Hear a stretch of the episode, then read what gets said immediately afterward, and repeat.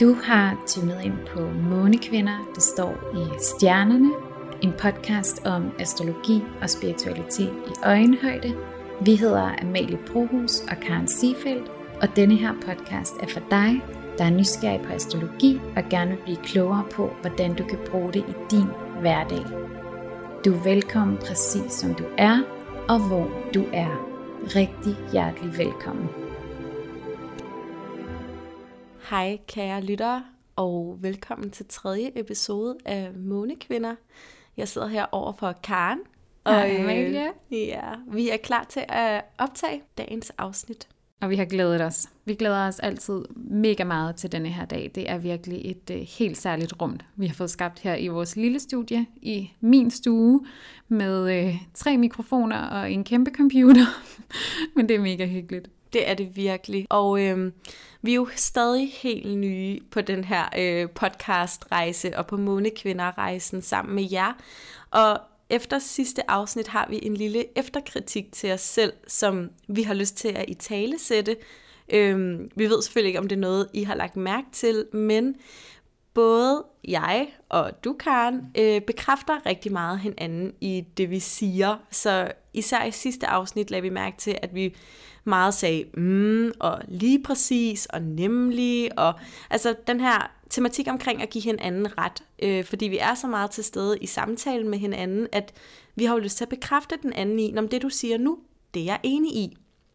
Det gør vi også meget, når vi taler altså, vi er jo også virkelig gode og tætte veninder, vi er jo sjælesøstre, yeah. øhm, så det gør vi meget i vores relation i det hele tid, i det hele taget.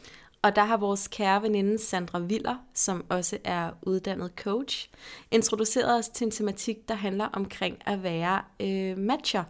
Og jeg er ikke ekspert på det her område, men det er stadig interessant lige at få med i den her snak. Øh, fordi overordnet set, så findes der øh, to former for mennesker i en samtale. Øh, og der er mismatcher, og der er matcher. Og matcherne, de leder efter de steder, hvor de er enige i det, der bliver sagt, og mismatcherne leder efter de steder, hvor de er uenige.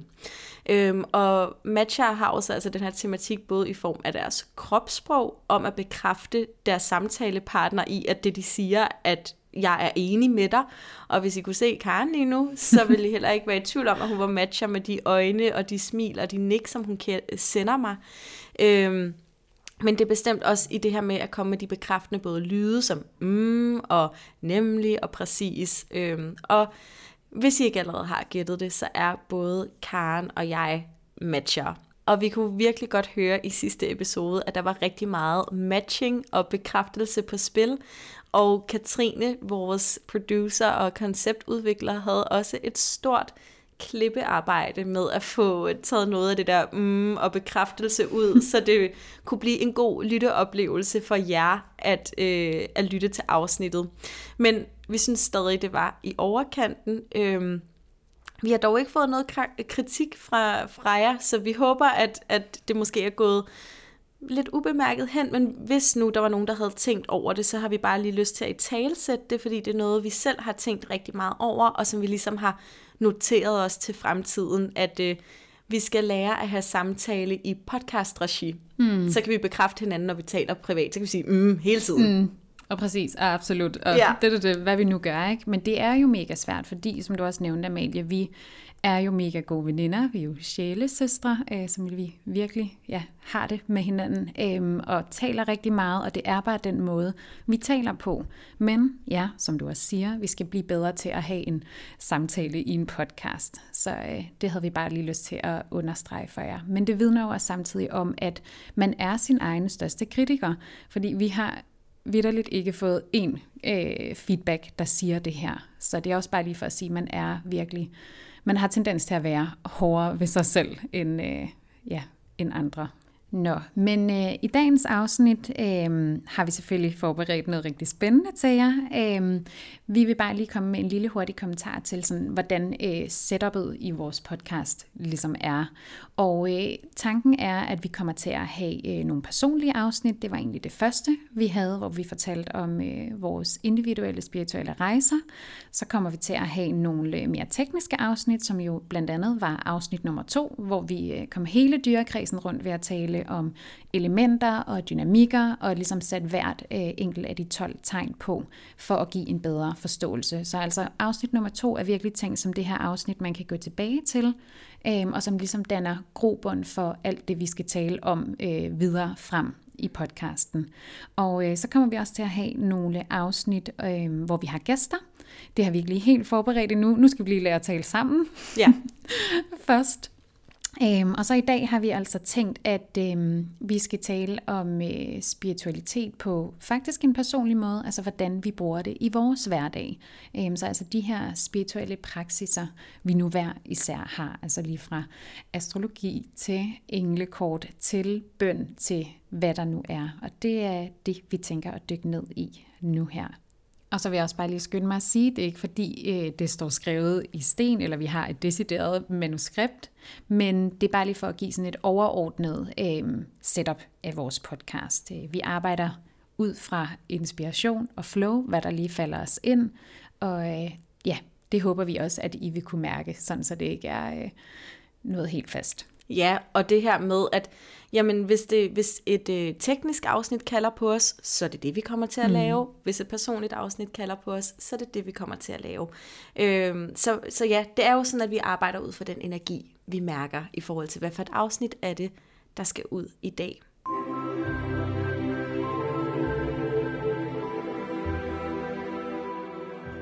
Ja, men øh, jeg tænker, at vi hopper ud i at tale om vores spirituelle praksiser og hvordan vi bruger spiritualitet og selvfølgelig også astrologi i vores hverdag.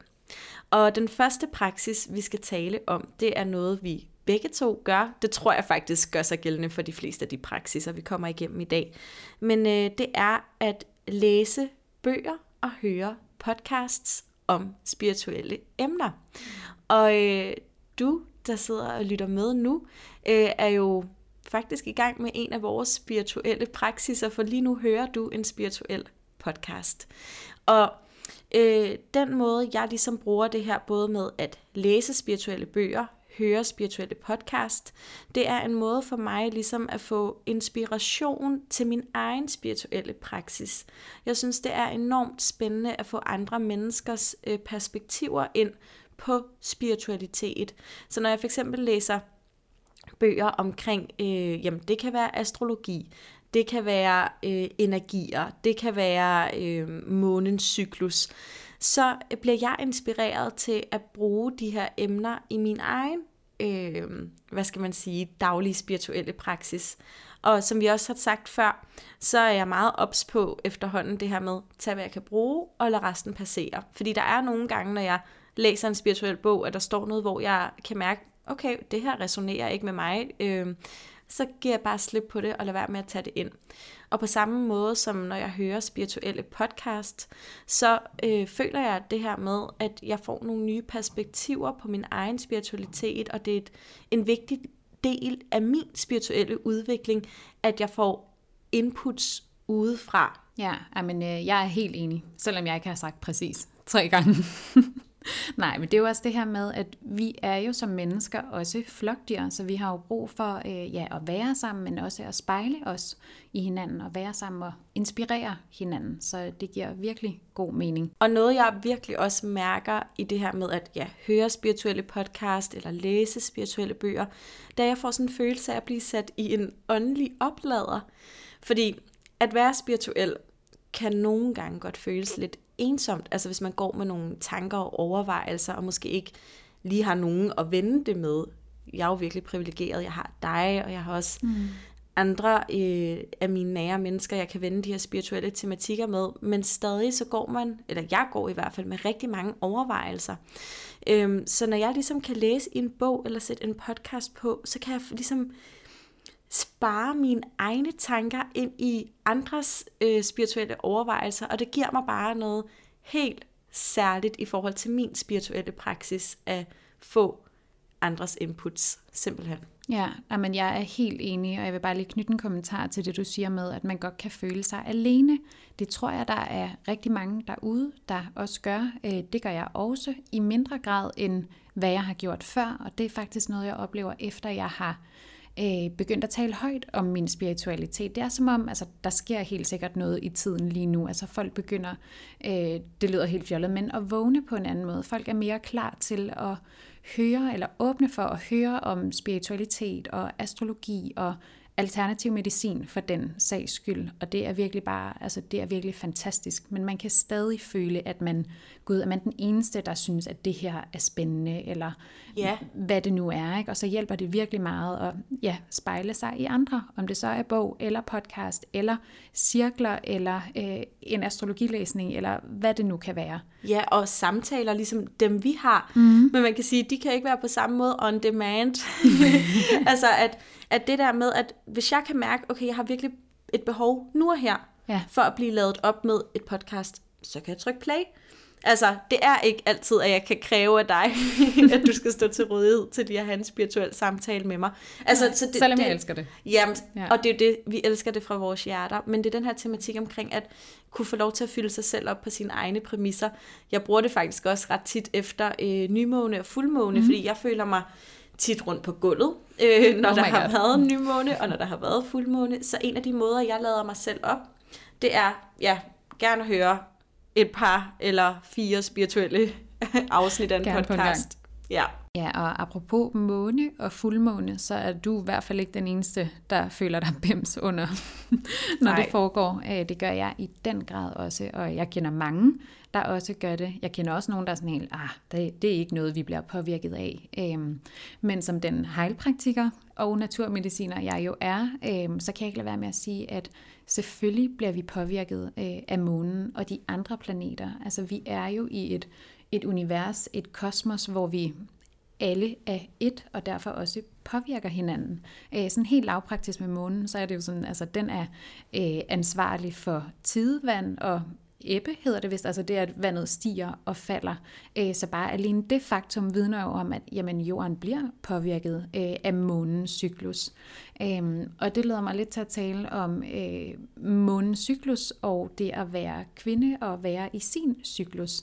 Øhm, for det er jo meget smukt, at kvindens cyklus, som jo er omkring de her 28, nogle gange lidt mere, nogle gange mindre, øhm, men det er en helt anden snak, men at den ligesom faktisk følger månens cyklus. Øh, jeg oplevede efter, øh, jeg blev jo mor for lidt over et år siden. Min lille Atlas er 15 måneder nu her. Men øh, da jeg fik min menstruation efter, det har man jo ikke i et langt stykke tid efter, hvis man ammer. Nu taler jeg selvfølgelig kun for mig selv, men det var i hvert fald min personlige oplevelse. Men da jeg så fik min menstruation igen, så kom den præcis på fuldmåne. Og øh, det var bare en mega smuk oplevelse faktisk, og med til historien høre, at jeg havde egentlig øh, sat en intention ud om, at når jeg ville begynde at få min menstruation igen, så øh, ville den være mere en sync med månens cyklus. Wow. Og det skete, ja, det var faktisk også sådan, jeg havde det. Øh, det var bare lige en lille fun fact. Ja, og i forhold til sådan, at som kvinde at følge ens menstruationscyklus, og også ens energimæssige flow i forhold til ens menstruation, synes jeg også er en dyb del af min spirituelle praksis. Altså, og det tænker jeg jo, at det er for os begge. Mm. Men det her med at øh, tune ind på kroppen, og at jeg har lyst til at sige, øh, hellige den energi, der er. Fordi når vi ja, er under vores blødning, så har vi mindre energi i, og når vi er øh, omkring ægløsningen, har vi mere energi, og øh, kan også typisk mærke vores sådan, seksualitet tydeligere. Og, altså, så det her med sådan at tune ind på, jamen hvad er det egentlig, der sker med mig rent kropsligt, øh, synes jeg også er vigtigt, fordi vi er jo inkarneret. Vi er jo nede på jorden i den her fysiske inkarnation, øh, og vi skal bruge den her krop øh, og alt hvad der følger med den øh, til vores højeste og reneste bedste. Og det mener jeg i hvert fald, at vi gør på den smukkeste vis, når vi også giver den lov til at være krop og lov til at følge den cyklus, den har. Jeg har rigtig meget lyst til lige at anbefale Siv Gry på Instagram, som taler øh, enormt meget om kvindens cyklus, om, og som i hvert fald har inspireret mig virkelig meget til at dykke mere ind i, mm i min egen cyklusproces. Øhm, så hende kan I tjekke ud, hvis I har lyst til at blive klogere på jeres egen cyklus. Ja, fuldkommen enig. Og nu hvor vi lige har talt om at arbejde med månen på en kropslig måde, så kan vi også tale om at arbejde øh, med månen på den her mere spirituelle måde, men i virkeligheden, altså, hvornår starter og slutter spiritualiteten? Det er jo en mhm. helt nærmest filosofisk diskussion. Øh, vi vil jo mene, at spiritualiteten gennemsyrer alting i virkeligheden.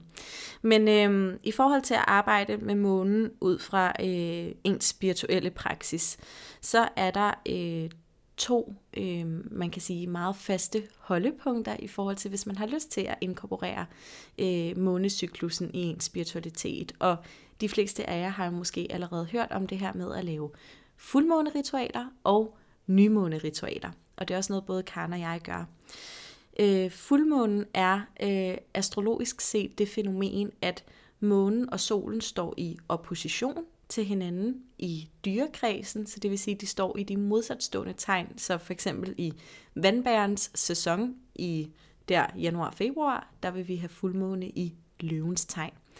Det der er øh, ved fuldmånen, det er, at det er et fantastisk tidspunkt til at give slip. Så ved fuldmånen er det rigtig godt at tune ind på, hvad har jeg ikke længere brug for i mit liv? Hvad tjener ikke mig og mit højeste, reneste bedste? Er det nogle følelsesmæssige tematikker? Jeg har brugt mange fuldmåner på mm. at slippe angst. Øhm, det kan både have været ved, at jeg har skrevet om nogle tematikker, jeg ligesom har været klar til at give afkald på. Det kan også være, at ja, jeg har skrevet et for eksempel ord på et lille papir og brændt det. Øh, det kan også bare være, at jeg sådan har mediteret over, hvad er det, jeg gerne vil slippe. Og når jeg siger mediteret over, så mener jeg i virkeligheden bare siddet i en stille stund og reflekteret. Øhm, og så er fuldmånen, øh, fra gang til gang har den ligesom nogle specielle tematikker med sig. Nu nævnte jeg lige udgangspunkt i vandbærens sæson. Øh, der vil det her med, at vi har en fuldmåne i vandbærens sæson stående i løvens tegn, bringe nogle særlige øh, tematikker med sig. Og der kan man så til den givende fuldmåne mærke ind i, når, er det de her tematikker, der taler øh, til mig den her gang? Er der noget af specifikt den her vandbær løve tematik, jeg skal arbejde med? Eller er der et eller andet bare overordnet, eller altså jeg kan mærke, der kalder på, at jeg skal til at give slip på. Fuldmånen er også et rigtig godt tidspunkt at oplade sine krystaller, øhm, at sætte sine krystaller ud i fuldmånelyset. Øhm, eller, altså de behøver ikke at være udenfor, de kan også stå i en vindueskarm eller mm. i en døråbning. Altså.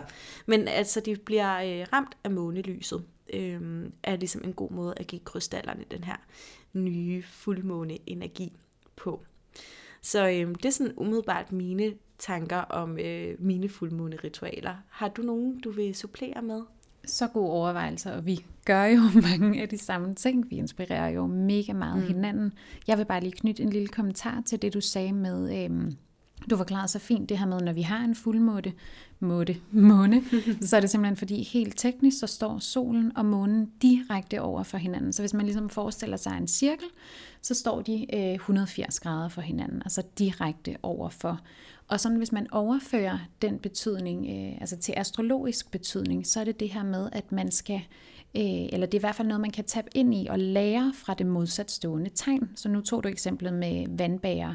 Øh, løveaksen kalder man det. Det kunne også have været øh, jomfru-fisk-aksen. Altså hele vejen rundt, så har alle tegn jo et modsatstående tegn. Øh, jeg har i hvert fald selv tabet meget ind i det her med... Øh, lad os sige, vi har fuldmåne i øh, løvens tegn i vandbærens sæson. Der står månen i løven, solen står i vandbæren. Nu bliver det lige en lille smule teknisk. Jeg skal nok Kom med det.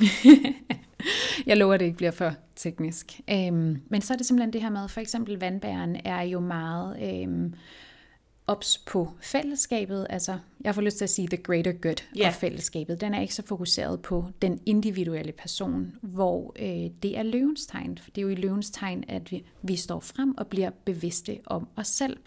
Øhm, og det er der måske allerede nogen, der har regnet ud, men man skal jo have lidt af begge dele. Man er jo nødt til at være sig selv for at kunne stå frem i en større sammenhæng, men man er også nødt til at have øje for øh, det større fællesskab, før end man kan udfylde sin egen øh, helhed, eller enhed er det jo i virkeligheden. Ikke? Øhm, det tror jeg lige var det, jeg havde at sige til det. Så det var lidt omkring fuldmåneritualer. øh, hvor fuldmånen er et godt tidspunkt til at slippe, så har vi så nymånen, som er et rigtig godt tidspunkt til at sætte nye intentioner og kalde øh, ny energi ind i sit liv. Det er jo sådan, at vi har øh, fuldmånen, så går der 14 dage, så har vi nymåne, og så går der 14 dage, så er der fuldmåne. Så der er ligesom den her, øh, man kan sige, hvis man arbejder aktivt med, må, med fuldmånen og nymånen, så har man sådan 14 dages check-in med sig selv og lige gør status. Enten er der noget, jeg har brug for at slippe, eller er der noget, jeg har brug for at kalde ind. Og hvor fuldmånen den foregår i modsatstående tegn, altså i oppositionstegn, så foregår nymånen i det samme tegn, altså solen og månen. Det vil sige, at solen og månen står helt tæt sammen, rent astrologisk, øh, og står i det, der hedder en konjunktion. Så hvis vi lige skal tage udgangspunkt i den sæson, vi er i nu og her, så i jomfruens sæson, så har vi også øh, nymåne i jomfruens tegn. Øh, I forhold til det her med at kalde nye tematikker ind, der øh, kan jeg rigtig godt lide at gøre det ved enten at skrive det ned, jeg kan faktisk også rigtig godt lide at gøre det ved at dele det på min Instagram, fortælle, jamen, hvad er det for nogle tematikker, jeg særligt har brug for at kalde ind nu og her, sådan lidt af jeg skulle til at sige, få det out in the open, at når det her det er faktisk nogle ting, jeg gerne vil kalde ind i mit liv. Øh, og ellers så kan jeg også rigtig godt lide igen at meditere over det, altså at tage en stille stund, måske brænde noget røgelse, måske bede en bøn, som mm. vi også kommer ind på senere i det her afsnit, øh, og ligesom øh, tune ind på, jamen hvad er det egentlig, jeg gerne vil kalde ind i mit liv. Øh, til den nymåne, vi har haft senest, øh, så brugte jeg energi på at kalde ind, at jeg vil rigtig gerne lave kvindecirkler, og jeg vil rigtig gerne lave workshops. Øh, så jeg brugte ligesom noget tid på bare at sidde med den her tanke omkring, jamen jeg ønsker virkelig at kunne skabe de her kvindelige fællesskaber, forestille mig, hvordan de skal være, forestille mig, hvad min rolle er i det, hvad det er for nogle kvinder, der kommer og deltager, øhm, og ligesom bare lade den intention arbejde. Så på en eller anden måde kan man sige, at ved fuldmånen, der slipper vi ting, der ikke længere gavner os, og det vi ligesom slipper, det gør, at der bliver rum til det, vi ønsker at få ind i vores liv. Altså så der ligesom ikke er noget, der står og blokerer det, vi gerne øh, vil tiltrække. Så øh, når jeg har sluppet ved nymånen, så går der jo så 14 dage, og der er det her slip jo i gang, og det arbejder. Øh, og så kan jeg ligesom tiltrække øh, noget nyt ved nymånen, som for mig i øjeblikket lige har været det her med at gerne vil øh, afholde cirkler. Men det kunne være hvad som helst. Det kunne også være, at man vil fokusere på en ny bolig, eller øh, man vil øh, fokusere på sin mentale sundhed. Øh, alle sådan nogle tematikker. Og lige i forhold til sådan noget med mental sundhed, så har jeg lyst til at sige, jeg tror personligt ikke på, at en fuldmåne og en nymåne praksis kan stå alene i forhold til at arbejde med vores mentale helbred. Jeg tror bestemt også, at der ligger, øh, eller at terapeutisk arbejde med en selv er enormt vigtigt, og øh, jeg har virkelig været i, øh, altså til psykolog af flere omgange i flere forløb, og det er så også noget af det, der har givet mig en ballast til at kunne arbejde selv dybt med mm. øh, de tematikker, jeg nu engang er udfordret på. Øhm, så på den måde at arbejde med månens cyklus er også en holistisk del af det at være et menneske, altså krop, sind og sjæl, øhm, som taler ind i os, at ja, jeg har også arbejdet med, med mit sind på nogle mere jeg ved ikke, om man kan kalde det konventionelle måder, men øh, måske nogle mere almindelige måder, som øh, mm. ja, ja. gør sig, som mange kan relatere til. Øh, for eksempel det her med at gå til psykolog, tror jeg, der er flere, der kan relatere til, end at arbejde med månecykluser. Men det kan også ja. bare være noget, øh, jeg render og forestiller mig. Altså, jeg er helt enig, og for mig er det jo øh, det mest naturlige at arbejde med månens cyklus. Enig. Og igen, jeg fornemmer virkelig, at det er noget, som bliver mere og mere almindeligt.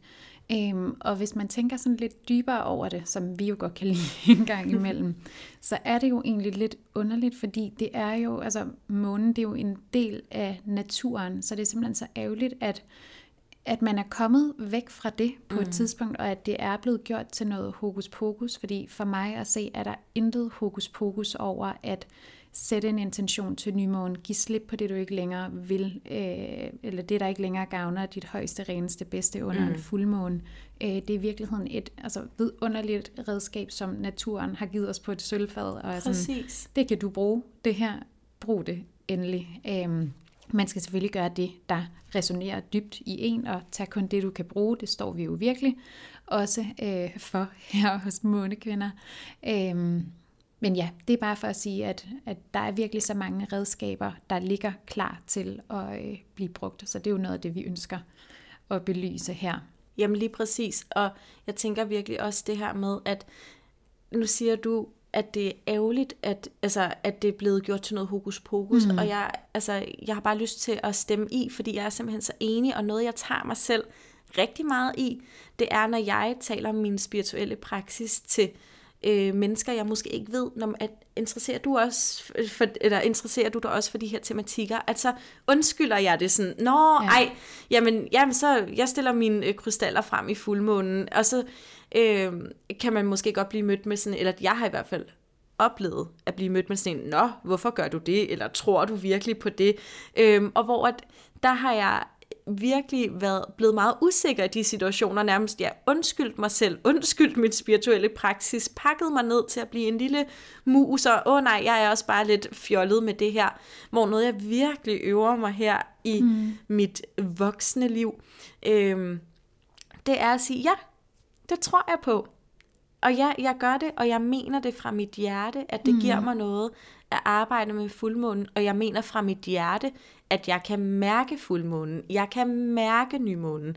Øh, så det her med også at øve, altså rent for mig, øve mig personligt i, at stå ved mig selv, og stå ved min spiritualitet, i stedet for at gøre det til sådan en, åh oh, nej, det er også bare lidt noget... Fjollet ja, noget. lige ja, præcis. Men kan du ikke også mærke, at det er blevet nemmere? Det er jo. noget, jeg har tænkt over meget på det seneste. Altså for mig er det virkelig... Øh, blevet ja, lettere, nemmere, der er mere flow, altså på at, på at sige, hvad det er, jeg står frem med. Før han tænkte jeg også virkelig meget over, hvad.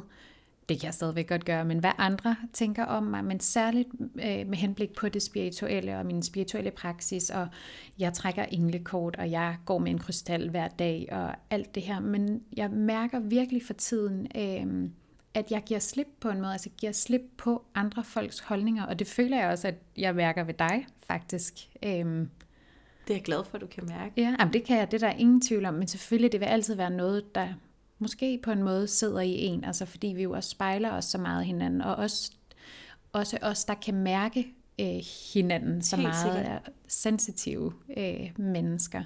Øhm, og apropos det her med sensitivitet, jeg tror egentlig på en måde, at vi alle har en sensitivitet. Det er bare ikke alle, der har, øh, der lytter til den, eller har lukket op for den. Jeg er med på, at der er nogen, der er mere sensitive end andre, helt sikkert.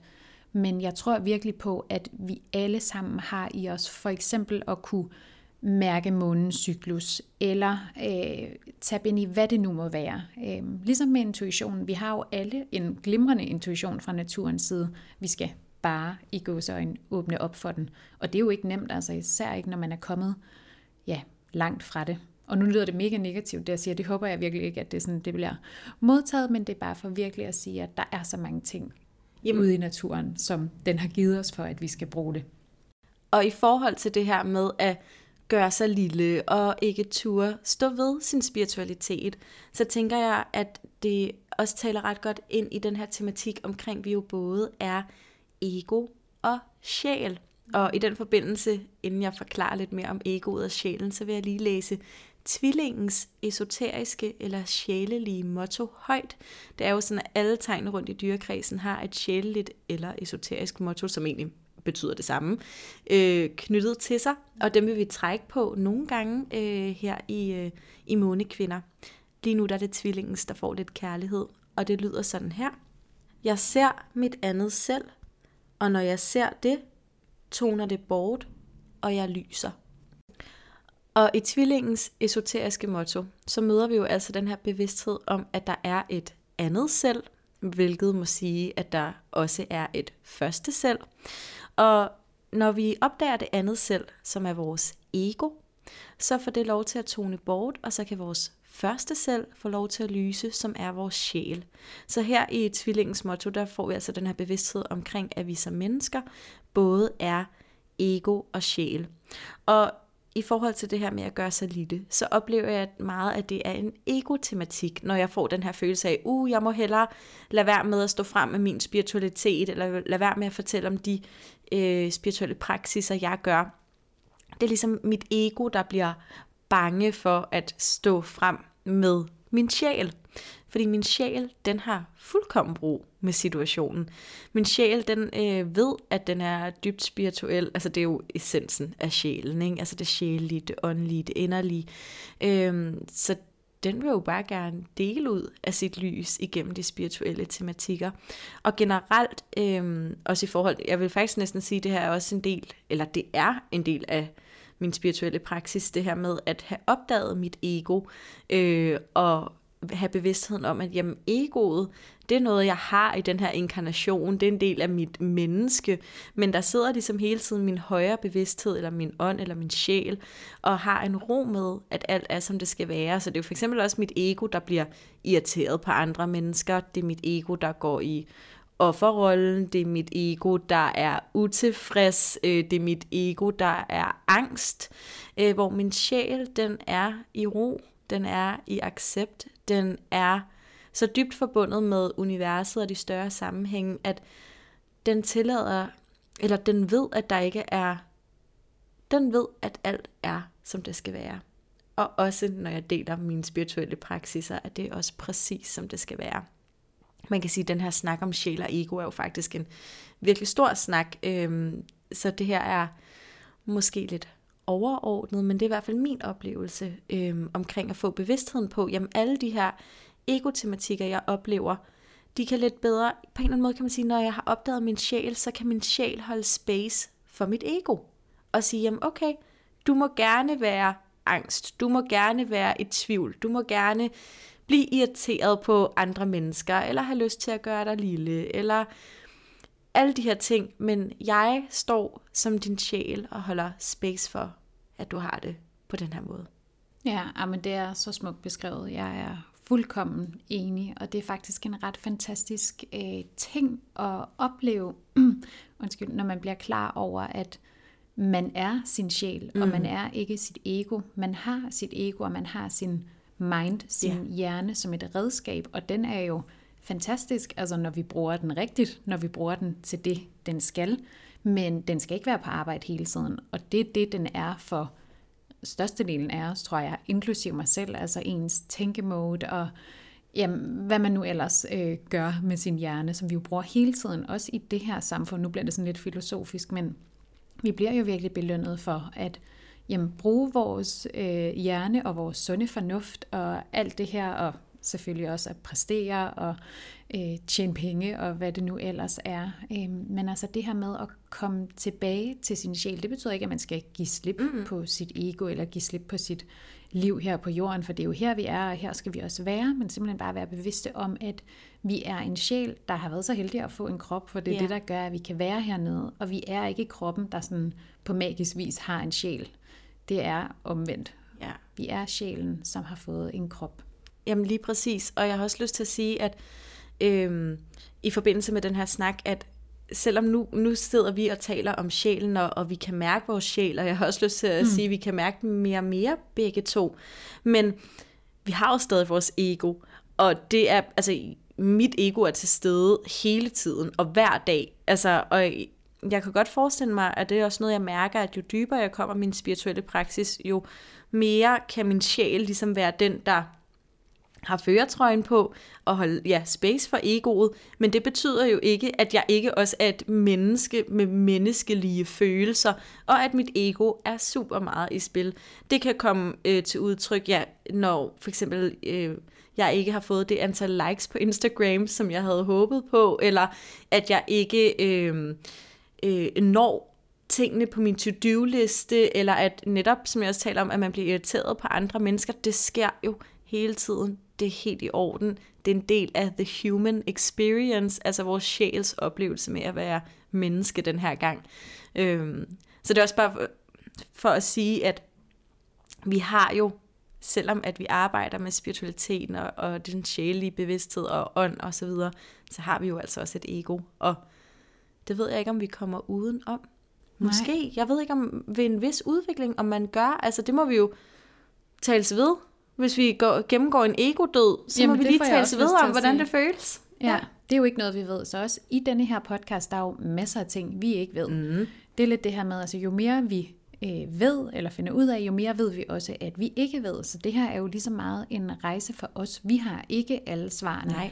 Men vi har fundet nogle af de svar, der resonerer godt med os, eller med, ja, med os hver især, og det er det, det handler om. Altså tag det, man kan bruge af de forskellige praksiser, der nu er. Og nu nævner du, Amalie, det her med at øh, holde space, mm. og det er jo i virkeligheden for mig at se, det, det handler om, fordi vi kan jo, sådan som jeg oplever det lige nu, vi kan jo ikke blive fri af vores ego, og det skal vi for så vidt heller ikke. Nu er jeg ikke en guru, så det her det er sådan lidt filosofi-snak. Ja. Øhm, men simpelthen øh, kom hen til et sted, hvor man, øh, hvor man er med det, der er, altså hvor man accepterer det, der er, hvor man rummer det. Mm. Øhm, fordi nu lige her før, mens vi sad og optog bare, lige, optog bare lige for at tage et eksempel, så var der en skraldebil nede i vores skov, og jeg var sådan, Åh, hvornår forsvinder den, hvornår, mm. øh, kom nu, kom nu, fordi jeg vil bare optage.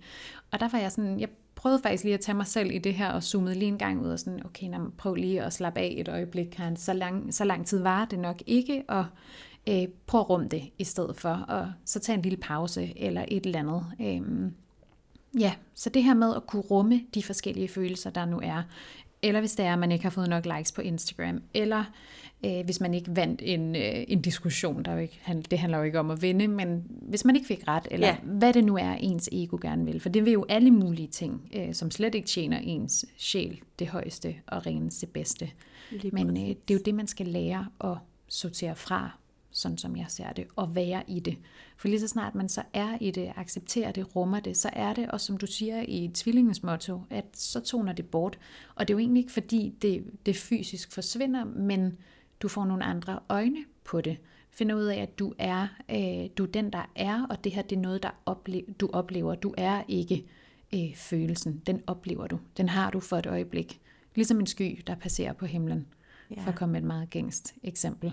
Men det er også et godt eksempel, og jeg får bare lyst til at stemme i at sige, det er det samme med tankerne. Det er jo ja. virkelig, det har været en af mine tematikker. Også, ja. Jeg er ikke mine tanker.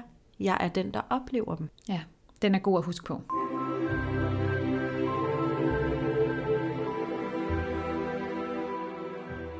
Og hvis jeg lige skal komme med en øh, praksis, som jeg personligt øh, har gjort i flere år nu, og virkelig fundet meget øh, indre fred med at gøre, og det er i virkeligheden det, som praksisen handler om. Og nu kan I nok regne ud, at det er meditation, jeg skal til at sige, men det er simpelthen en helt vidunderlig praksis, hvor man netop finder ind til sin kerne, altså hvor man bare, så at sige, er med det, der er lige nu.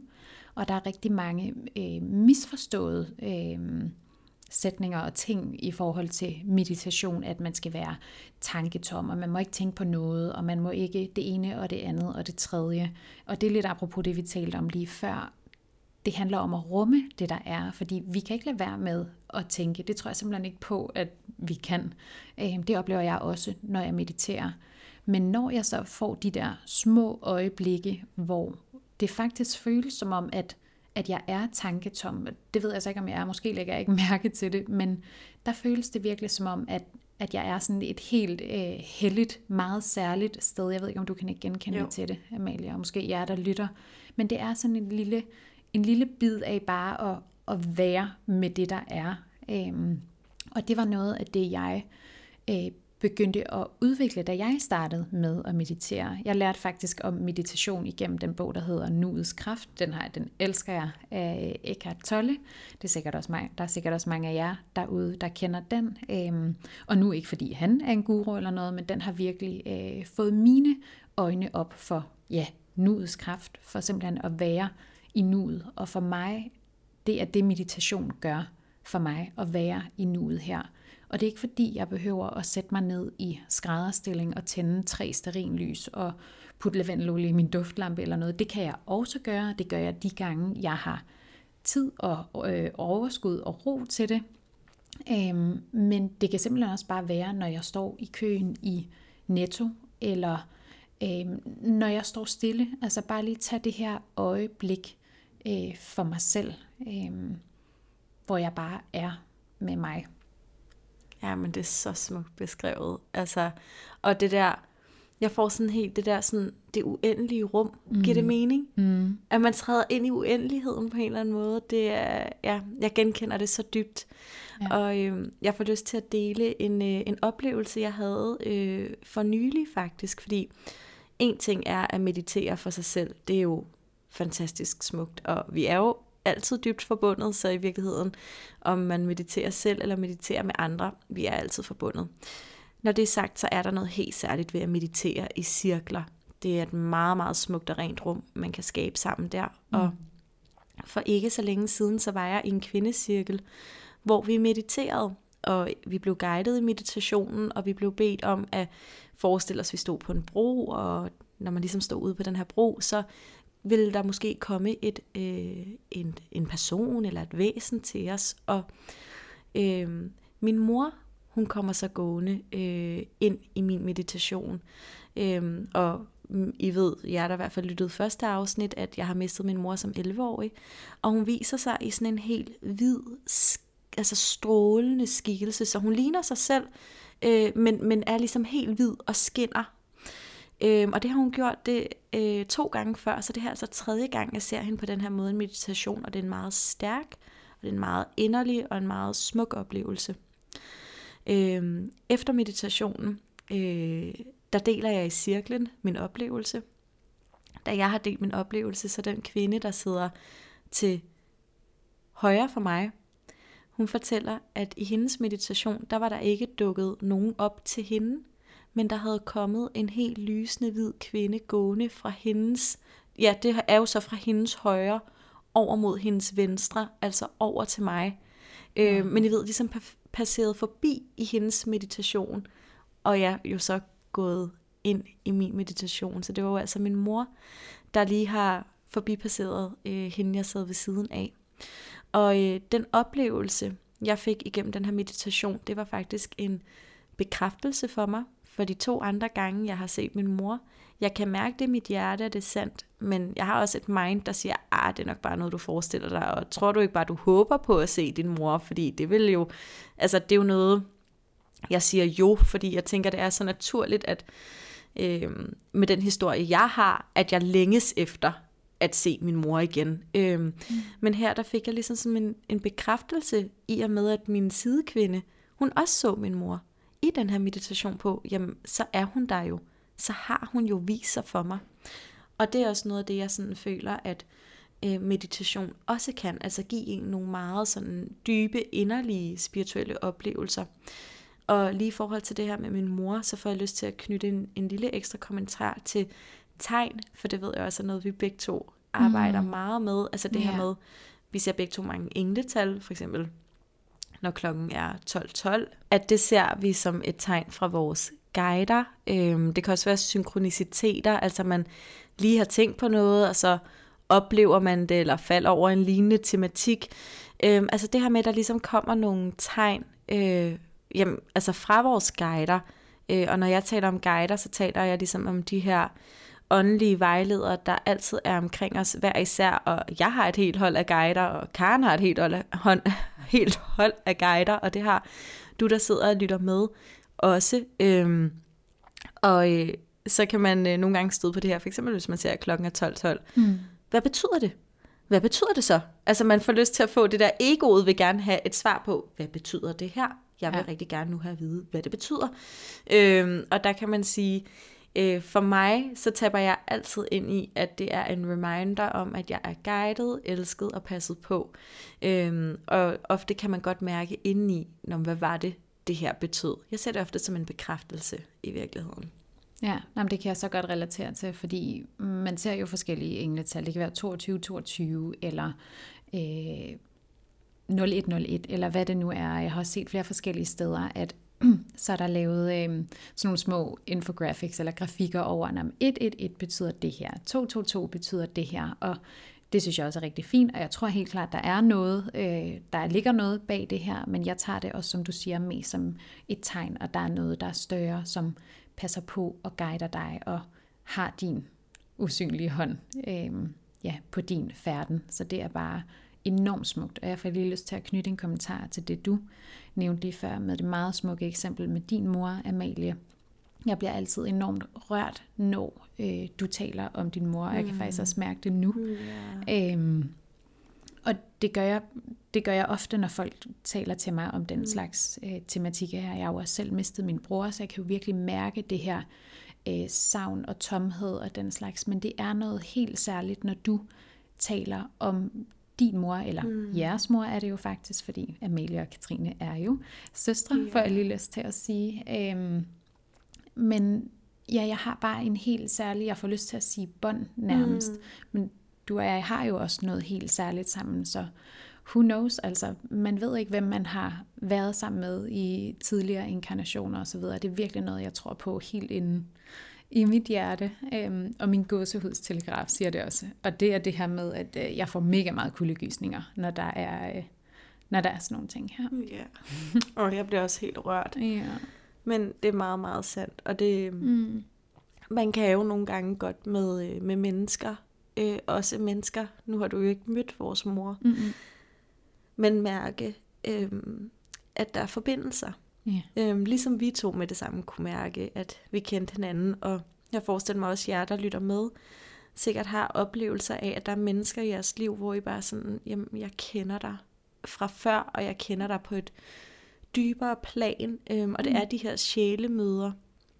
Og jeg synes også, det er noget af det, der er med til at gøre det, det fysiske liv enormt meningsfyldt, at vi er her sammen. Og på tværs af tid og sted, har jeg lyst til at sige. Ja. Yeah. Og Katrine, øhm, altså min lille søster og vores producer, hun har jo også sagt, at hun virkelig øh, genkender noget af vores mor i dig, Karen. Og øhm, da, da Katrine fortalte mig det, så kunne jeg med det samme forstå, hvad hun mente. Altså det er klart Katrines oplevelse og hendes følelse, men den resonerer med mig. Øhm, og det understreger jo også på en eller anden måde, at når vi har noget genkendelighed omkring vores mor i dig, og du har noget genkendelighed omkring vores mor. Altså mm. på den måde, så taler det jo virkelig godt sammen, ja, den her oplevelse. det gør det. Og det er virkelig sådan en ting. Øhm, førhen har jeg haft meget øh, behov for sådan at vide, jamen er det rigtigt? Er det nu også det? Kan det være sådan? Hvor nu hvor jeg er blevet ældre og dykket mere, eller dyrket mere mm. min spiritualitet, så er jeg sådan, jamen, men det er sådan. Jeg behøver ikke et decideret svar eller facit med to streger under. Mm-hmm. Øhm, og det er måske faktisk et meget godt eksempel på, at jeg er begyndt at bruge min intuition. Yeah. Fordi når man bruger sin intuition, så det er ikke noget, der kan beskrives, måles, vejes øh, med ord. Øhm, det, det er noget, man bare ved dybt inde i sig selv, men man kan ikke forklare, hvorfor. Og det var lidt af det, vi talte om i første afsnit, at der kan man godt blive mødt med sådan en, hvis du ikke kan forklare det, så er det jo ikke rigtigt. Og hvis du ikke kan sætte to streger under facet, jamen, så findes det ikke. Og det er der, vi mennesker, tror jeg, skal blive klar over, at der er så meget, vi ikke ved og ikke kan forklare. Altså bare nærmest, hvis man kigger ud i, i et rum her jo for eksempel, ikke, så er der så meget, vi ikke kan se. Altså tomhed eller space, som det jo mm. hedder, ikke? Og det er bare sådan ret smukt at tabe ind i det, fordi vi kan virkelig ikke forklare det hele, men der er så meget mere mellem himmel og jord. Og når man virkelig begynder at tabe ind i det, så, så er det en kæmpe støtte for en, føler jeg i hvert fald. Ja, og så for lige at gå lidt videre med de øh, spirituelle praksiser, vi hver især bruger, så er øh, bøn en ting, som jeg ved, at mm. vi begge bruger, og er begyndt at bruge mere aktivt i hvert fald. Jeg har fra jeg var helt lille, og det ved jeg også, du har, Amalie, øh, bedt en aftenbøn, øh, hvor man simpelthen ligger i sin seng og bare siger et par ord for dagen, eller hvad det nu har været. Øh, men for ja, vores begge ved, begges vedkommende er det virkelig noget, øh, jamen, som vi har taget mere aktivt til os, og det kunne jeg godt tænke mig at sætte et par ord på, fordi bøn er virkelig kraftfuldt. Altså det kan virkelig noget, og det er ikke fordi du er, igen ligesom med meditation, du er ikke nødt til at sætte dig et bestemt sted, du er ikke nødt til at have noget særligt tøj på, eller noget som helst. Det er simpelthen bare, luk dine øjne, eller hold dem åbne, hvis du vil, øhm, og bed til det, du virkelig ønsker. Og det kan være noget helt lavpraktisk, det kan være et større livsmål, det kan være alting faktisk. Jeg bruger bøn rigtig ofte i min hverdag, og det kan være noget helt lavpraktisk til noget større, jeg ønsker mig. Hver morgen øh, beder jeg, for lige at starte fra ja, start på dagen, beder jeg en lille morgenbøn, hvor jeg øh, nævner nogle ting, jeg er særligt taknemmelig for. øh, trækker vejret dybt, og ja, lige siger tak for, at jeg er vågnet op i denne her krop igen, og jeg får endnu en dag på denne her jord med de fantastiske ting, der nu er.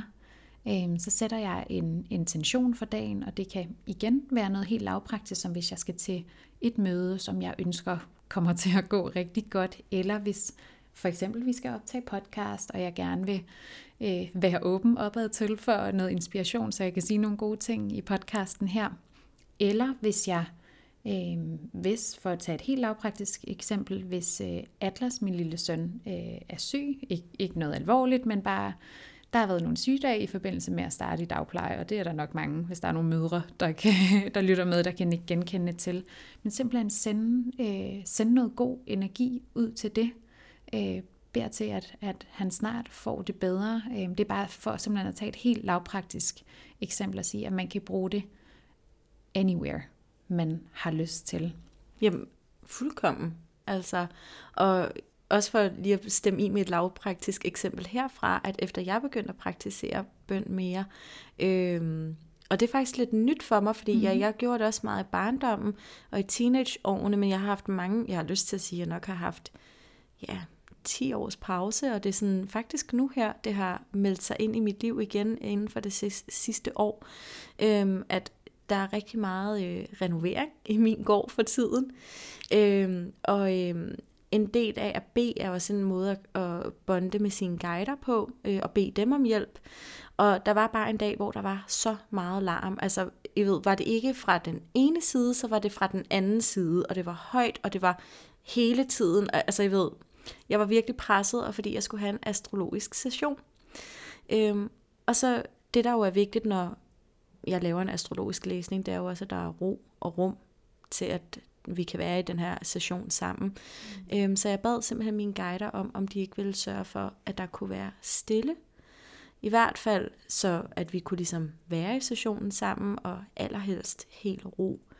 Øhm, og øh, det havde larmet i fire timer inden sessionen, og fem minutter inden sessionen startede, så blev der bum stille, og så var der stille hele den halvanden time, som sessionen, sessionen varede.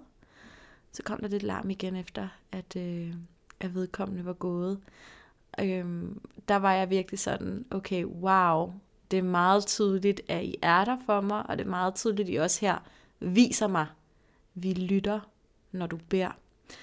Men de der lavpraktiske eksempler, jeg føler, at bøndens kraft jo netop også er enormt stærk, når vi tuner ind på de større sammenhæng også. Øh, og bøn taler over sammen med manifestation, mm. og øh, der har igen har jeg lige lyst til at nævne øh, vores veninde Sandra Viller lært os den her sætning omkring this or something better. Så det kan godt være, at jeg beder for noget, ønsker for noget, øh, gerne vil manifestere noget, men jeg gør også rum til, at der er noget bedre, øh, der netop tjener mig på et højere niveau, end jeg måske overhovedet kunne forestille mig, øh, jeg gør rum for, når jeg beder. Ja, for det er lidt det her med the human mind. Øh, mange af sådan, de tematikker, vi oplever, det er egentlig ikke, at vi er bange for at fejle. Jeg tror i virkeligheden meget, at det er, at vi er bange for egentlig at få succes. Vi tør slet ikke at forestille os, hvad kunne det her egentlig hvad kunne det her blive til, og kan jeg virkelig det her, og den slags. Og der er også faktisk en anden coaching, øh, coaching-tematik, mm. der resonerer meget med mig, det her med glasloftet, oh, yeah. hvor, der, hvor man faktisk literally kan forestille sig, at der er et loft over, hvor godt man egentlig må have det. Øhm, det for at give et helt lavpraktisk eksempel, så er det, hvis man har det rigtig godt en dag, og hvis man bare føler, at alt spiller, og det kører på skinner, og rulleskøjter ned ad bakke, og hvad ved jeg, og så lige pludselig kommer der den her tanke, men hvad nu hvis der sker det her? Og det er et klassisk eksempel på, at, at vi ikke lærer os selv have det så godt. Og det er egoet, der gør det. Igen, en ego-tematik. Og en anden spirituel praksis, vi også begge to gør brug af, øhm, som faktisk også er en måde at connecte med sine guider på, det er at trække gudindekort, eller englekort, eller orakelkort. Og der vil jeg bare sige en, en indskudt sætning her, at tarotkort er noget andet. Øh, og der, jeg ved, der er hele uddannelser i at lære at læse tarot. Øh, I mit i min optik er det langt mere komplekst, end at trække øh, gudindekort, englekort og orakelkort. Så det er bare lige for at øh, klargøre, at det er altså gudinde, engle og orakelkort, vi taler om nu. Øh, og i forhold til at trække gudindekort, det bruger jeg lige som betegnelse nu, ja. så jeg ikke skal sidde og sige de tre ord hele tiden. Det bliver I nok også lidt træt af. Øh, så nu arbejder vi bare lige ud for termen gudindekort. Øh, så har man jo et sæt kort, som man så kan blande, øh, eller hvad man har lyst til, og så enten øh, et, altså trække et kort eller flere på den ene eller den anden måde. Jeg lader meget min intuition guide mig i, i den her praksis, om jeg har lyst til bare at blande, og så se, om der hopper et kort ud til mig, eller om jeg har lyst til ligesom at lægge dem ud i et mønster, eller hvad jeg nu har lyst til. Man kan gøre det på alverdens måder. Men øh, i hvert fald, så gør jeg det, når jeg trækker et kort, at jeg enten stiller et konkret spørgsmål, øh, som det sidste spørgsmål, jeg har stillet, var i forgårs, hvor jeg spurgte mine guider igennem et øh, gudinekortsæt, hvad er det vigtigste, jeg kan fokusere på lige nu i mit astrologiske virke? Og så øh, ja, trækker jeg et kort, som var svaret derpå. Men øh, det kan også nogle gange være, at jeg bare spørger, hvad har jeg brug for at vide lige nu? Så det er sådan en meget direkte måde, man kan sige, i bønden, der sender man ligesom energien ud, og altså overgiver sig til den altså divine timing, til vores guider, til universet er der for os og griber os. Men i øh, gudindekortene, der øh, får man ligesom, jeg har lyst til at sige sådan lidt mere respons. der kommer et budskab tilbage til det, man spørger. I hvert fald mere direkte. Lige præcis. Fysisk, konkret, som vi jo godt kan lide hernede på jorden. Nej, men det er så fint beskrevet. Og så for lige at komme med et helt konkret eksempel øh, for mit vedkommende i forhold til øh, gudindekort. Jeg vil sige personligt for mig, så er det også gudinde øh, engle, orakelkort, hvad vi nu kalder dem, der, der tiltaler mig mest. Øh, det er ikke fordi, jeg er afvisende over for tarot overhovedet. Min mor har faktisk brugt det rigtig meget, så det kan være, at jeg stadig er lidt teenager der i virkeligheden.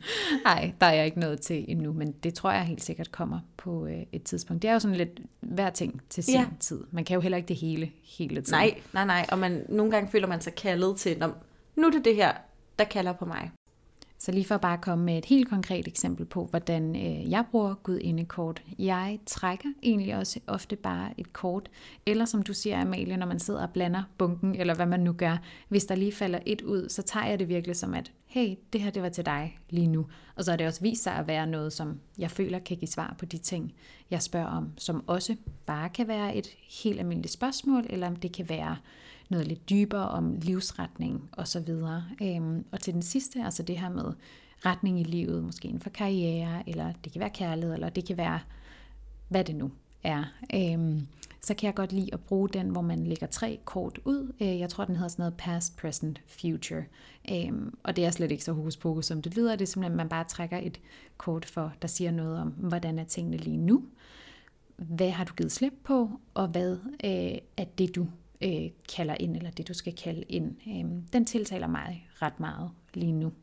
Og så arbejder vi også begge rigtig meget med krystaller. Lige nu sidder vi i Karens stue, og jeg kan i hvert fald spotte de første, um, jeg har altså i hvert fald de første 15 krystaller, hvis ikke flere. altså, øhm, og det her med at arbejde med krystaller, øhm, er jo, at krystaller indeholder energi, og den energi kan vi ligesom bruge i vores egen øh, jamen, hverdag i virkeligheden. Øhm, krystaller er fantastiske til at have stående i vores hjem, øhm, til ligesom at højne energien i hjemmet. Øh, vi kan også have krystaller, vi ligesom tager med os rundt i vores daglige færden. Det nævnte du også tidligere, Karna. Det er noget, du især gør meget. Øhm, og man kan sige, man kan både arbejde med en krystal, om den står i hjemmet, eller om du har den med dig rundt, øh, med, med det her med at sige, okay, den her krystal, den skal støtte mig øh, til et eller andet særligt, altså lægge en intention i det arbejde, krystallen skal gøre, øh, eller støtte dig i at gøre. Øh, man kan også gå ind i det her med, jamen, hvad repræsenterer øh, den givende krystal, for eksempel repræsenterer rosa kvarts kærlighed, og selvkærlighed. Øh, så hvis du kan mærke, at det er noget i dit liv, du har brug for at arbejde med, jamen, så er det måske en god idé at anskaffe dig en rosa kvarts. Øh, og øh, i det hele taget det her med, jeg kan godt lide at arbejde med krystaller på den måde, at jeg er meget åben for, hvad mærker jeg, den her krystal betyder for mig. Øhm, jeg ser dem som mine små sådan, energimæssige oplader, og et sådan, de støtter mig i at være mig i den her verden, og det elsker jeg virkelig ved dem. Ja, altså krystaller er fantastiske energiredskaber. Øhm, for lige at komme med helt sådan konkret hverdagseksempel, så har jeg faktisk ofte en krystal i min BH. Mm. Hvis jeg ikke har dem på som smykker, så har jeg i hvert fald med i min BH, og det er ofte en rosa kvart, simpelthen for at have den tæt på mit hjerte, og det er ikke noget, jeg sådan føler, jeg skal gøre eller noget, men det har simpelthen bare, simpelthen bare kaldet på mig. Øhm, jeg er meget tiltrukket af rosa kvarts, og som du siger, Amalie, det er den ultimative kærlighedssten. Øhm, og så er der meget snak om, hvilke sten passer til hvilke stjernetegn, og mens der også er noget sandhed til det, så tror jeg helt sikkert på, at med krystaller, og ligesom med så mange andre ting, at man skal vælge dem, som taler til en. Øhm, det er ikke altid, jeg vælger en rosa kvarts. Jeg har en masse små øh, krystaller liggende i sådan en lille skål, og øh, den kigger jeg i om morgenen, og så tænker jeg, hvad for en krystal har jeg brug for lige nu? Og så er jeg overbevist om, at jeg vælger den, som skal støtte øh, mig i det, jeg nu skal. Øh, så det er bare lige for at nævne et par måder, hvorpå man kan bruge det. Og så selvfølgelig smykker. Det er jo en fantastisk måde at have dem på. Og noget, der er lige er værd at nævne i forhold til krystaller, er, at de her meget smukke sten, de kan jo altså godt gå i stykker. Og jeg forstår godt, at det kan gøre en ked af det at sige farvel til en kær krystalven. Øhm, men her er det værd at notere sig, at når en krystal den går i stykker, så er det fordi, du er færdig med at arbejde med den, eller den har gjort sit arbejde færdigt for dig. Så hvis din guasha smadrer, eller din lommekrystal smadrer, eller en af dine større krystaller falder på gulvet og går i tusind stykker. Jeg forstår godt, det skærer i dit hjerte, men det betyder simpelthen, at du er færdig med at arbejde med den energi, og den har udtjent sin, sin værnepligt for dig, rent energimæssigt. Hvor er det sjovt, du lige siger det, fordi jeg havde faktisk en rosa kvarts lommestens, eller BH mm. i mit tilfælde rosa kvarts, som faldt på jorden, og ja. jamen, selvfølgelig smadret, og det var jeg jo mega ulykkelig over. Øhm, ikke fordi det er den eneste, jeg har, men jeg var mm. bare glad for den, og så var jeg ude i, gud, skal jeg lime den, skal jeg gøre et eller andet, jeg skal jo beholde den. Men nu siger du det her til mig, og det, det resonerer bare så dybt Men det var faktisk en ting, jeg ikke havde tabt mm. så meget ind i, men selvfølgelig er den det, så er ja. den færdig. Skal Done man ikke deal. bruge den? Done deal. Færdig med det. Nej. Ikke mere biks med det. Ikke mere biks. Det er Karen, der har lært mig at sige det. Ikke mere biks med det. Ikke mere biks med den rosa Det har jeg lavet mig fortælle, at jeg siger meget. Jeg, tror, jeg har ikke sagt det i podcasten før nu. Nej, men nu outer jeg den måde, du taler. Ja, det må vi godt. Vi har tilladelse fra hinanden. Nej, men så lige for at sige en uh, sidst, mm. men bestemt ikke Ej. mindst, fordi vi bruger jo også astrologien som uh, en af vores ja, hvad kan man sige, hverdags spirituelle praksiser. Ja. Vi bruger den jo virkelig meget i vores hverdag. Øhm, du bruger den jo lige nu i dine sessioner, ja. Amalie. Øhm, men vi bruger den også begge, øhm, når vi bare taler med hinanden, mm. eller når vi taler med andre. Det ved jeg i hvert fald, jeg gør. Jeg sidder sådan og tænker, jamen hvad kunne det her skyldes? Og det tror jeg ikke, man kan lade være med. Det er en astroarbejdsskade. Ja. Øhm, men det er i hvert fald noget, som vi bruger enormt meget i vores hverdag. Øhm, og bare lige for at sætte lidt, øh, bare lige for at give nogle helt konkrete eksempler, så øh, har du ikke lyst til at tage den med din Saturn i 10. Det føler jeg, jo, dig, der skal fortælle den. det kan jeg godt gøre. Øhm, jeg har Saturn stående i 10. hus, og Saturn i 10. hus repræsenterer mange ting, men en af kernetematikkerne er, at det gør en utålmodig. Øh, Saturn er vores store lærermester i horoskopet, der hvor den står, der har vi noget, vi skal lære, og 10. hus er vores hus for karriere og ambitioner. Så Saturn i 10. hus, det gør mig meget ambitiøs, og derved også meget utålmodig, fordi jamen, jeg kan se de her ting, jeg gerne vil skabe, og hvorfor er de så ikke bare sket i går? Jeg kan jo se det for mig. Øhm, så øhm, læringen til Saturn i 10. hus er at få sat trin på stigen, og ligesom, ja, tage et skridt ad gangen hen mod de der ambitioner, man gerne vil føre ud i livet. Øh, men så når jeg er virkelig utålmodig, så øh, bruger vi den her fælles øh, omkring, at jeg kan godt sige, at øh, det er også min Saturn i 10. hus, der er i gang nu. Eller du kan sige det til mig, hvis jeg brokker mig over et eller andet i forhold til mit erhverv, og i forhold til at være startet som selvstændig, at hvorfor har jeg ikke bare lavet kvindecirkler endnu? Hvorfor har jeg ikke, nu har jeg været selvstændig siden 1. april, og nu siger vi september. Altså, hvorfor har jeg ikke øh, udlevet alle de dele, der ligger af at være selvstændig nu, ikke? Det er rigtig meget min Saturn i 10. hus, der taler der. Det er virkelig klassisk Saturn mm. i 10. hus. Og for at lige komme med øh, et andet mm-hmm. eksempel, så øh, troede jeg, inden vi begyndte at læse astrologi, inden vi dykkede super meget ned i det, ja. at jeg også havde en Saturn i 10. hus, fordi jeg er også utålmodig, mm. og særligt på karrierefronten. Altså jeg føler virkelig også, at jeg skal nå rigtig mange ting, og det mm. skulle også helst have været i går. Ja. Eller for en uge siden, fordi ellers er det ikke godt nok.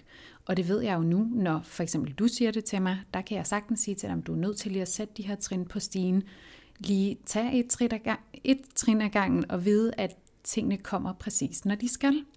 Nå, men vi fandt så ud af, at jeg har en Jupiter stående i 10. hus. Det, der skete, var, at jeg mixede symbolet for ja. Saturn og Jupiter øh, med hinanden, simpelthen. men da jeg så fandt ud af, at det er en Jupiter, jeg har i 10. hus, og min utålmodighed skyldes noget andet, som mm. vi kan tale mere om på et tidspunkt. Øh, men min Jupiter i 10. hus, gør, øh, jeg vil lige skal mig sige, hvad Jupiter egentlig ja. står for. Jupiter står for øh, glæde og ekspansion og forståelse. Det er ligesom sådan, med Jupiter, der er jo mere, jo bedre, ja. kan man sige. Og øh, med en Jupiter i 10. hus, der vil man gerne rigtig mange forskellige ting. Mm. Man synes rigtig meget er spændende, og man kan ikke helt få nok. Og den tematik taber jeg så meget ind i. Jeg synes, så mange ting er spændende, og har ofte gang i flere forskellige projekter, øh, som er noget, jeg elsker, og som fungerer godt for mig, men man må også bare huske, at man er nødt til at fokusere på få ting af gangen, for ellers så kan de jo ellers skal man ikke give dem energi nok. Mm. Det har man simpelthen ikke energi til. Øhm, så det er noget, du og jeg, Amalie, også taler meget om med min skjulte Saturn, som er en Jupiter, yeah. som gør, at jeg bare vil alt på én gang. Ja, og det er jo netop det her med, at nu dyrker vi jo virkelig astrologien begge to. Så vi har et fælles sprog for ja. hurtigt at tale om nogle tematikker. Når vi taler om din skjulte Saturn i 10. hus, så ved vi, hvad vi refererer til. Det er jo sådan Jupiter. Øhm, eller med min konkrete Saturn i 10. hus. Mm. Altså vi kan hurtigt tune ind på nogle emner og bruge astrologien som et sprog.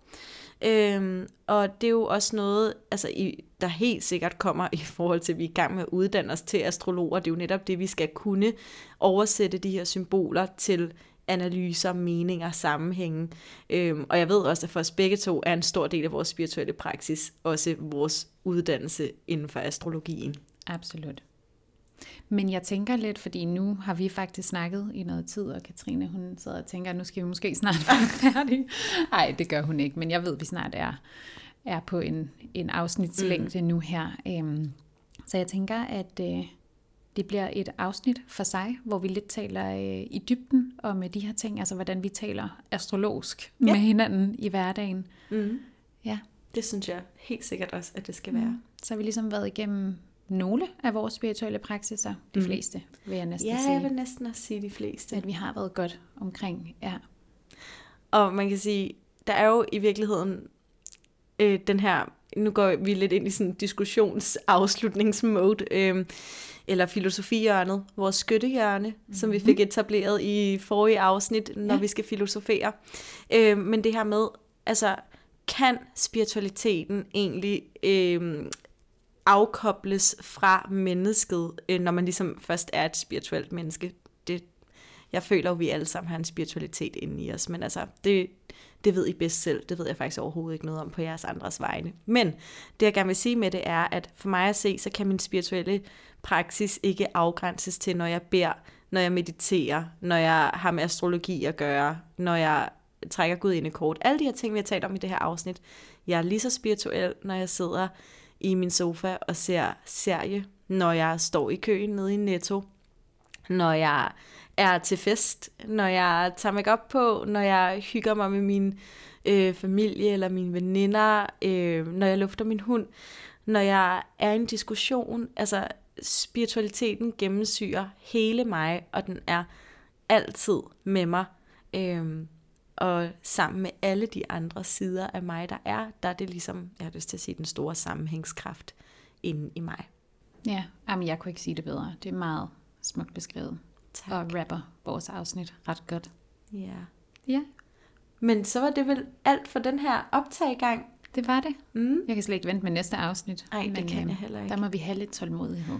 Vi må bruge vores, øh, eller øve os på vores Saturn og skjulte Saturn, ja. at de lige tager den med ro. Og øh, jamen, vi vil jo bare sige tusind tak, fordi I lyttede med ja, øh, endnu tusind en gang. tak. Ja. Og for at tage del i det her fantastiske fællesskab, det er, det er vi enormt taknemmelige for. Jamen, så dybt taknemmelige, og vi vil jo så gerne se jer inde i vores Facebook-gruppe, som hedder Månekvinder, det står i stjernerne, hvor vi også bare elsker at ja, tale med jer, connecte med jer og høre jeres synsvinkler på jeres egen spirituelle praksiser. Og så må I endelig også følge med på vores øh, Instagram, Månekvinder. Ja. Ja. Tusind tak for Tusind den her gang. tak for denne gang. Tusind tak, fordi I havde lyst til at lytte med, og et stort tak til vores vidunderlige producer og konceptudvikler, Katrine Brohus. Vi håber, at I har lyst til at tage del i Månekvinder-universet. Skriv endelig til os med øh, ønsker til specifikke emner på vores Instagram Månekvinder, hvor I selvfølgelig også er meget velkomne til at følge med. Og øh, hvis du har lyst, så giv endelig din nære besked om vores podcast, hvis du tænker, at de også kunne have lyst til at være en del af vores fællesskab. Vi lyttes ved.